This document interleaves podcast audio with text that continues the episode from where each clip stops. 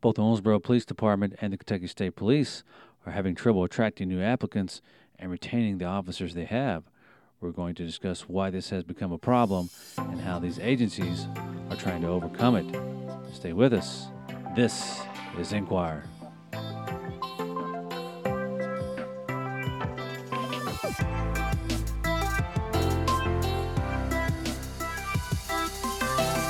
From the Messenger Inquirer, I'm Don Wilkins, and this is part two of our podcast that we're calling Keeping Cops. And joining me this week are Corey King. He's the Public Information Officer with the Kentucky State Police, and Messenger Inquirer crime reporter Jim Mayse.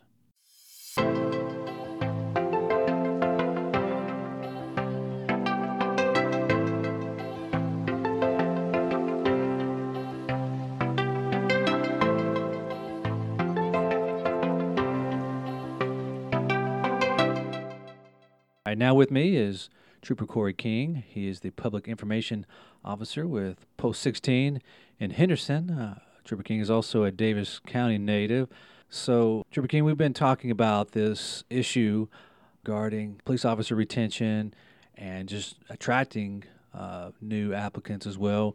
And our first episode, we talked to Art Ealum, the chief police of the Owensboro Police Department. You know, and, and I and I suspect you guys are having similar problems, if not some of the same problems. But I know there are some differences within what your troopers do and what police officers do in a city environment. Um, so can you talk about some of those differences between you know an officer maybe dealing in a urban environment versus what you guys do? I guess more often in, in more rural settings. Absolutely. First of all, thanks for having me on the show. This is a very important topic for us. And, uh, you know, for one, if you got to consider that we cannot recruit if we can't retain. And that is not only for us as a government entity, but also in the in the private industry. Retainment is is key. So that's where we're really going to have to hit on. But recruitment is a second part. Now, as for our state police agency specifically, we are essentially 16 different police entities. Whereas, for example, Chief Ealum, he was here and he was speaking about his department, um, all here in Owensboro. We have essentially 16 Owensboro police departments, but we do police the very rural areas where typically you do not see or have other law enforcement agencies. So inherently, that's one of the differences from us is we're autonomous. We're to ourselves. We have one trooper per squad car, and that one trooper may be the only trooper in that county and he and, and I say he because we, we do not have any females at this post, although we're actively trying to recruit minorities and females. But that's where the gentlemen that are working this post district literally may be the only trooper working that county answering calls of domestics and other various type crimes like burglaries, rapes, robberies, and then on top of that, still trying to deal with epidemic drug issues that we have right here in our backyard. And Jim's story that inspired this podcast, he talked with you about the number of road troopers that you initially, whenever you started. How long have you been with the state police? I've been here for 18 years. So 18 years. So you've seen a lot of changes. We have. And according to his story, you said that there were 40 troopers to patrol six counties, and now that's down to 18 with 23 23,000 calls per year. Yes, you know when I started, it's actually 42. Is 42 troopers work in the six county region. That's that's comprised of Post 16 and Daviess County is is one of the six, and we had 42 guys working covering the calls in this district. We're now at uh, it's 16. Uh, I think it's 16. We anticipate to net one coming up in June. We have Academy class graduating, so hopefully we'll get one that will make it around 17, which, if we're answering t- around 23,000 calls a year with 16 troopers on the road. And that's a dramatic dramatic decrease. Yeah. And that's a lot, a lot. That's a serious workload that these guys have to, to endure. So I know the stresses of the road, and it's, no surprise when I tell you that it seems as if we are taking on more and more problems every year. And we are. But yet we have literally half the workforce we used to have. And that should be a concern for everyone. And I think now we're starting to see where some agencies, and it's not just Kentucky State Police, it's all agencies, but we're starting to see where it's rearing its ugly head. There are, are there are some agencies that will not respond to certain calls anymore. Now that's not us, but in other areas that's that's a real concern for everyone that no longer certain type of let's say burglaries theft crimes, you will not get a police response because these guys can't do it. The call volume is increasing and the manpower is reducing. So, how are you overcoming that? For one, we have to identify what is the problem? That is really very tricky because there's so many different variables that could be the reason why we're seeing, for one, the the amount of retirements that we're seeing, but also why we're seeing the lack of the interest in coming to law enforcement as a career path. Uh, one of those is relatively low pay. If you want to look at that alone, and I do a lot of career fairs, but one of those is the relatively low pay compared to other jobs. Even though more and more people are earning college degrees, salaries for law enforcement officers, especially starting salaries, do not reflect the higher earning expectations of newer generation of job candidates. Now, what is a starting salary of a new trooper? It, it's around forty-two thousand and we do have, of course, your, your benefits and all. Now, I started, I had the tier one. My pay was twenty nine thousand. 18 years ago, starting pay. Yes, we had cream of the crop insurance and, and other uh, pension benefits. We are starting to see where that's reducing. Now, although we can say that there is so called this quote unquote attack on our pension, it's still better than what most private industries, their, their benefit packages are. So we still have that going for us. But you also have the disqualifying behaviors of a lot of the candidates that are, interested in criminal justice jobs. And what I mean by that, uh, even though that is a true obstacle for most departments, the evolving tolerances of, of society as a whole for minor crimes and illicit drug usage, as a culture accepts the use of certain types of drugs, younger people may engage in behaviors that ultimately keep them from landing a criminal justice job. And we're seeing that when we get these applicants. Uh, you pair that with the lo- relatively low pay, the disqualifying behaviors, and a caveat, a little bit a side note to the disqualifying behaviors, our physical fitness. We ha- that is one of the things. First thing you do to apply to the state police, you, t- you take a written test, then you have a physical fitness exam, and we're seeing a very low uh, ability of the younger generation to pass these physical fitness exams. So I don't know if it's the the with the technology, it's a little bit more sedentary lifestyle. Maybe that that hurts in that area, but frankly, we got to have a very fit organization, especially if you're a trooper out here on the road by yourself and you don't have the luxury of backup within minutes away. Uh, in fact, many times when I was on the road, my backup was 30, 45 minutes away. When you're uh, uh, fighting for your life, that is a huge difference. Literally, you need somebody there within a minute or so. Yeah, and that's one of the things that we talked about with Chief Ealum. You know, one is the, you know just the danger of the job, and now you guys are fighting perception of police officers in general, but it seems like you see it more with you know your larger city uh, departments that they're dealing uh, with some of these perception problems, uh, people disrespecting police, mm-hmm. and, and so forth. Are you guys fighting that perception problem? Is is that playing into what what you're dealing with as well as the state police? It is, although I will say we are very blessed here in Kentucky. It's we haven't quite seen that nationally speaking. Yes, it seems like there is a uh, a war on cops, so to speak, and you do see that anti-police sentiment towards us and the rhetoric that comes along with that, it damages, for one, our perceived reputation, but also it damages our turnout of people that want to be involved in law enforcement. So you pair the first two bullet points I was talking about with the reduced bench, uh, pension benefits, understaffing, and the fear of making a life or death decision, and it being publicized is, or at least scrutinized to the degree out in the public. You know, that's one of those things we see when I go to career fairs locally, go to colleges to try to recruit these. I can tell you, I've been doing this job for uh, for the PR side for about nine years now. I'm seeing less and less people turn out to our tables. And that's one of the things they claim. They say, listen, we, we love what you do, we appreciate what you do, but I wouldn't want to do your job. So how do you overcome that? It's not necessarily that, yes, we are we are there's no doubt that we're a very unpopular career path right now, especially for the college students. But how do we get those people to understand that that is a false narrative that's been broadcast on our career?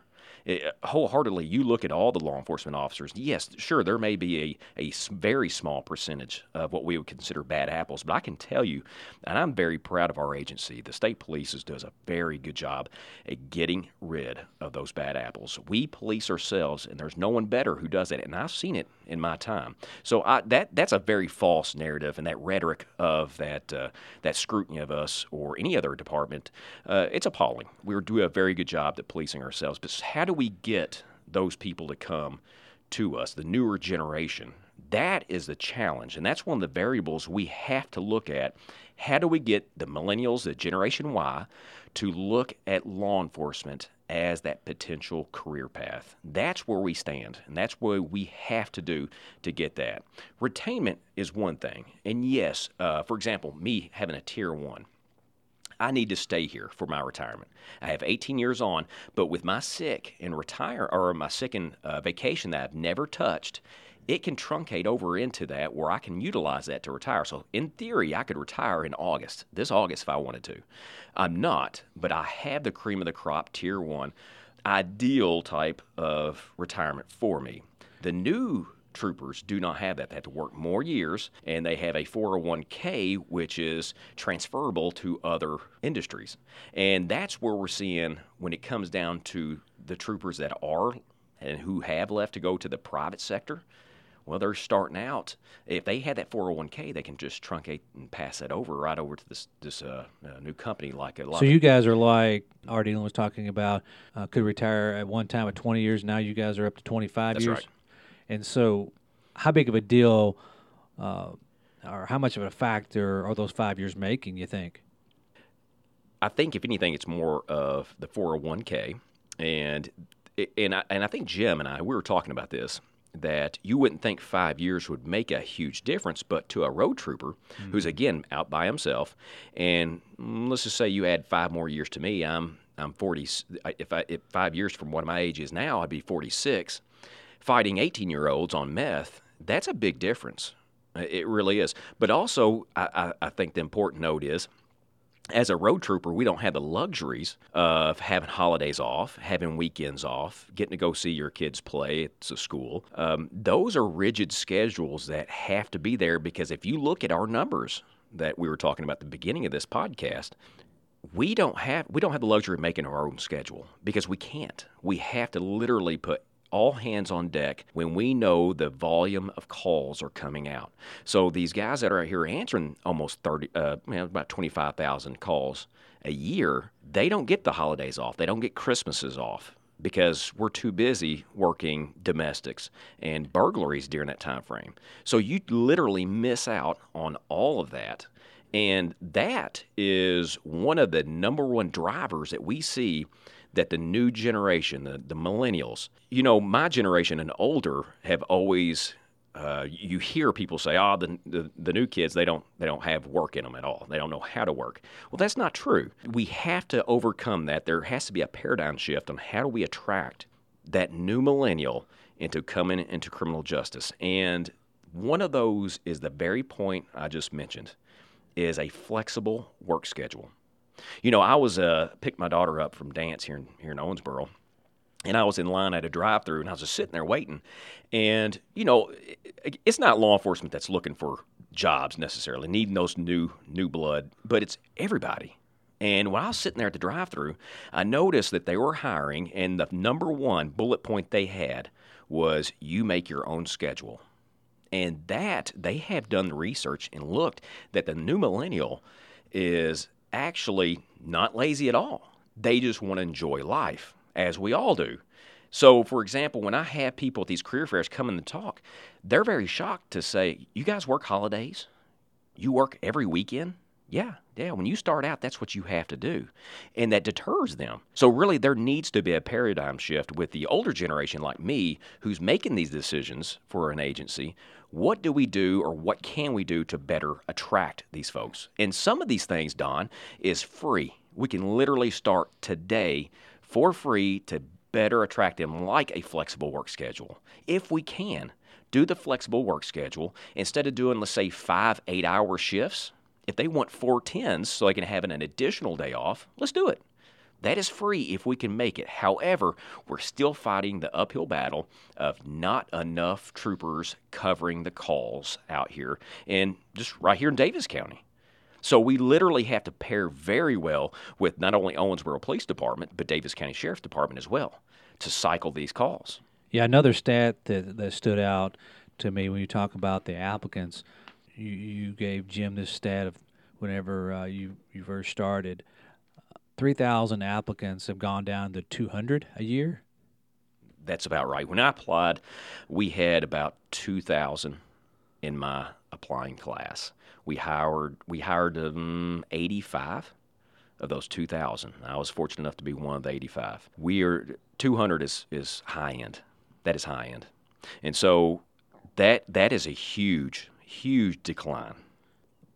Do you do you give pay bumps for education? we give them that college credits there. So that's something they saved right off the bat by going to apply with us and being part of our agency. But also the the longevity pay scale is something. How can we how can we keep those troopers now that's got to work 25 years with a 401k that's transferable? How do we keep them? Longevity pay. The more they're with us, the more money they will make. That is another good idea that we're testing to see if this will actually hold our troopers here, and that's what we're needing to do. I wouldn't say that our agency is by any stretch a, an epidemic of an issue. I think if anything, retainment is pretty fair with us. We are a huge, big family so to speak, and and we we do very good with that. But you know, it's not just our troopers. We have dispatchers. We have our um, our drivers testing and forensic lab techs that are all civilians, and we have a, a, fairly significant turnover with that too. And with our telecommunicators, our dispatchers, it's around 27% turnover. And we do an exit interview with those folks, and they say the low pay and stress is the number one driver is why they leave. And that's something that we, and hopefully by hiring more dispatchers with a better quality pay, that will reduce the stress load of them answering these serious calls of service. So hopefully that will keep them there. But what we have going for us is our branding as well as our training. We've been known as the, the Marine Corps of law enforcement. That's across the country. We're very proud of that. And even though our numbers are low, we refuse to hire people that will not bring our agency what has always been. And that's where we stand with our branding. They tell us we would rather be very low in manpower than hire average people that will do do us harm because let's let's face it, one trooper wearing that gray uniform represents every one of us in this agency. We're trying. We will do the best we can to get get the folks that we need answering these calls of service. We're not going to put anybody there. But the citizenry of Kentucky demands that they have the best of the best, and that's why we'll continue to have low numbers until we get them the best of the best. All right, Trooper King. I appreciate you joining us. Thanks again. Uh, thanks for having me, Don.